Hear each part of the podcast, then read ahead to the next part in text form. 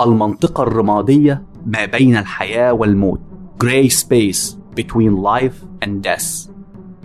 المنطقة الحدودية ما بين الحياة والموت أصبحت مأهولة في الآونة الأخيرة. بصورة متزايدة دفعت العلماء لدراستها بشكل أعمق عشان يكتشفوا أن الوجود البشري ليس مجرد مفتاح إضاءة بحالتين فقط حياة وموت. لكنه مفتاح خافة التدرج.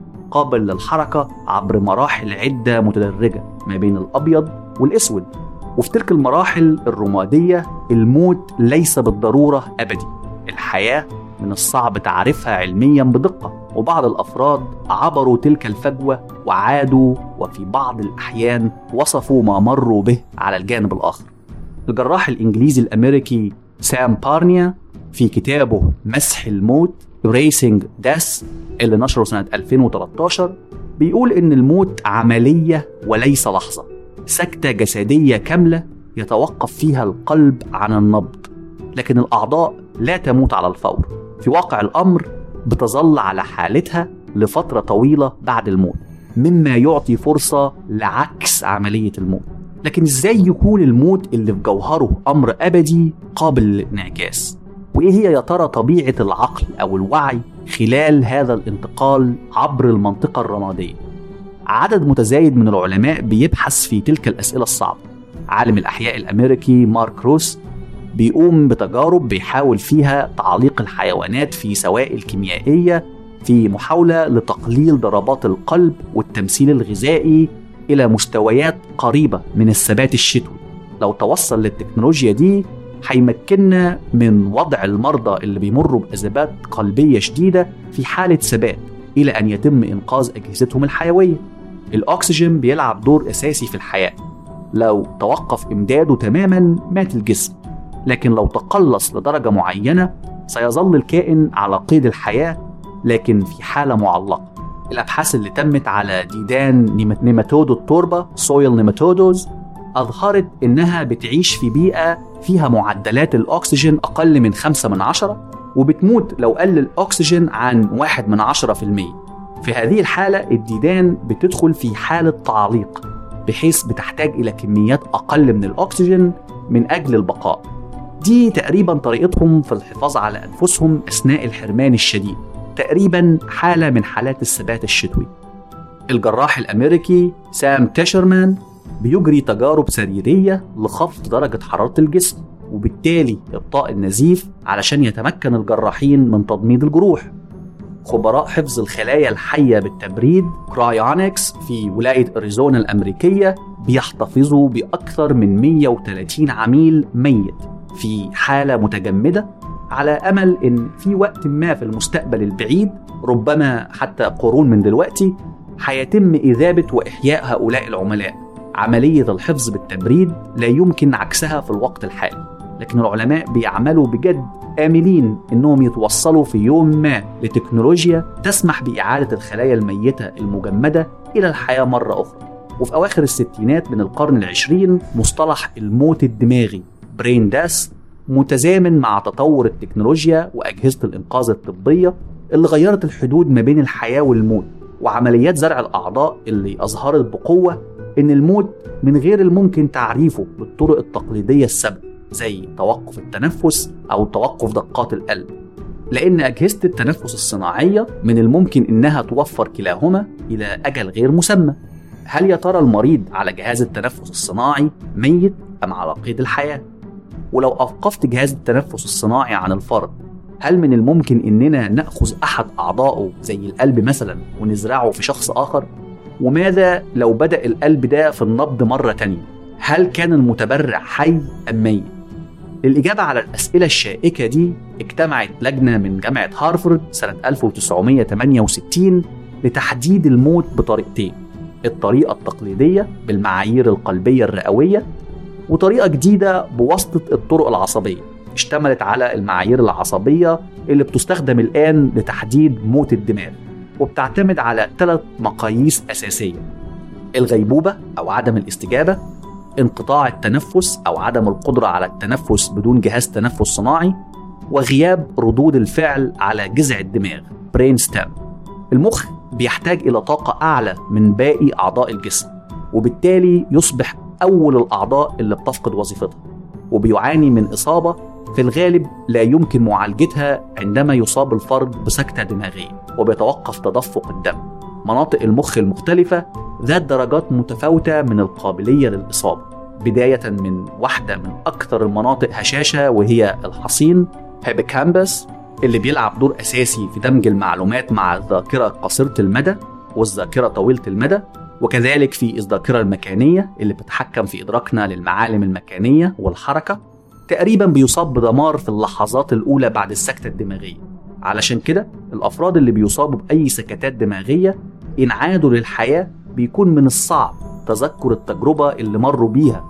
يليه القشرة المخية cerebral cortex اللي بتتحكم في الوظائف التنفيذية والمعرفية. بتدمر في خلال ساعتين تقريبا من السكتة الدماغية واللي بينتج عنه فقدان الفرد لقدرات اللغة وصناعة القرار. وبمجرد إن العقد القاعدية basal ganglia تفقد مصدر الدم القدرة على التحكم في الأعضاء العين وباقي أجزاء الجسم بيتوقف تماما. بعدها بيقل مستوى الأكسجين عند الثالاموس فبيتوقف عن إرسال معلومات للقشرة المخية. وبالتالي بيتوقف الإحساس بالضوء السمع اللمس وباقي الحواس الأخرى. ومع توقف جذع المخ برين ستام اللي بينظم الجهاز التنفسي القلب والأوعية الدموية بتتوقف عمليات التنفس والابتلاع اللي تقريبا بتكون آخر مرحلة في موت المخ بعد خمس ساعات من السكتة الدماغية. لو معجزة تم تعريفها على إنها إعادة شخص مرة أخرى إلى الحياة فالموضوع ده بيحدث أحيانا في الطب. والحالات اللي بيحدث فيها موت بعض المرضى وعودتهم للحياة متعددة.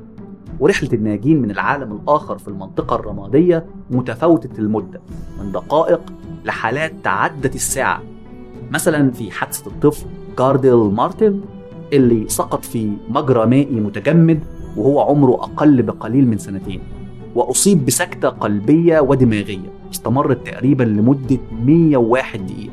عاد بعدها الطفل للحياة بعد مساعدات طبية مهولة وحالة صحية وعقلية للأسف متدهورة جدا. التجارب دي اللي بيشار إليها بتجارب الاقتراب من الموت Near Death Experiences أو NDEs العلماء بدأوا بالاعتقاد إن سببها تيار دم ضعيف مصاحب بنشاط كهربائي غير مألوف في المخ. بيؤدي للتجربة المألوفة اللي بيشوف فيها المرضى ضوء في نهاية النفق.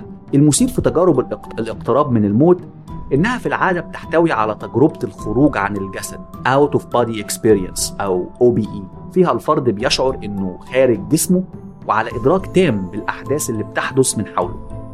ما يقرب من 18% من الناس اللي أعيدوا من الموت بعد الإصابة بنوبة قلبية قالوا إنهم اتعرضوا لتجربة الاقتراب من الموت.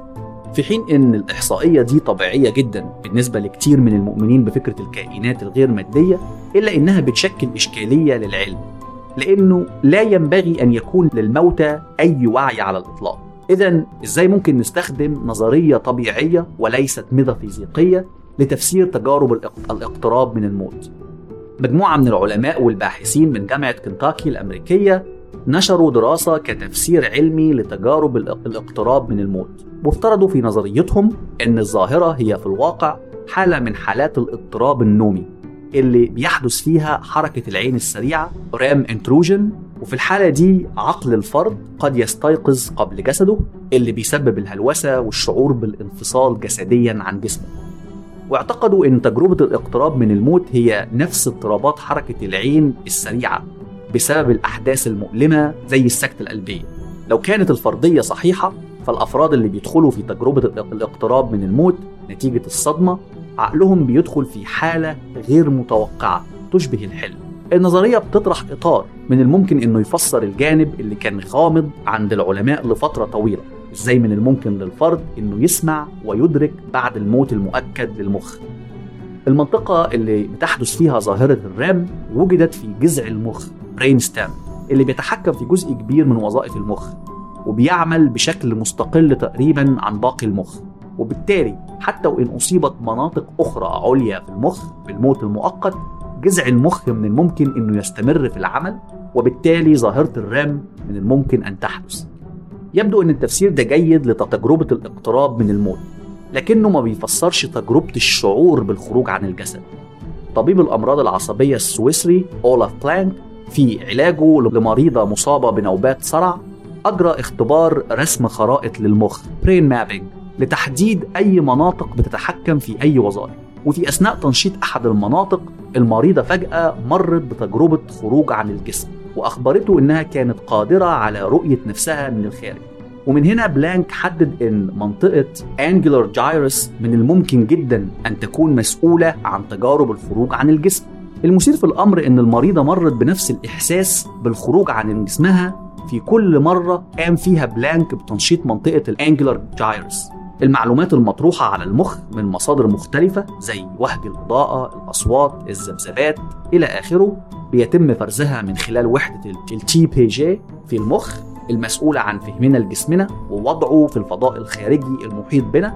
بلانك بيعتقد إن العطل في المنطقة دي مسؤول عن إحساسنا إننا في مكان ما خارجي عن جسمنا. النظريات دي عليها عدد من الاعتراضات وما زالت محل البحث والتدقيق العلمي. وإن كانت ما بتقدمش تفسير كامل لتجربة الاقتراب من الموت إلا إنها بتمهد الطريق لتفسيرات طبيعية علمية لطبيعة المنطقة الرمادية ما بين الحياة والموت.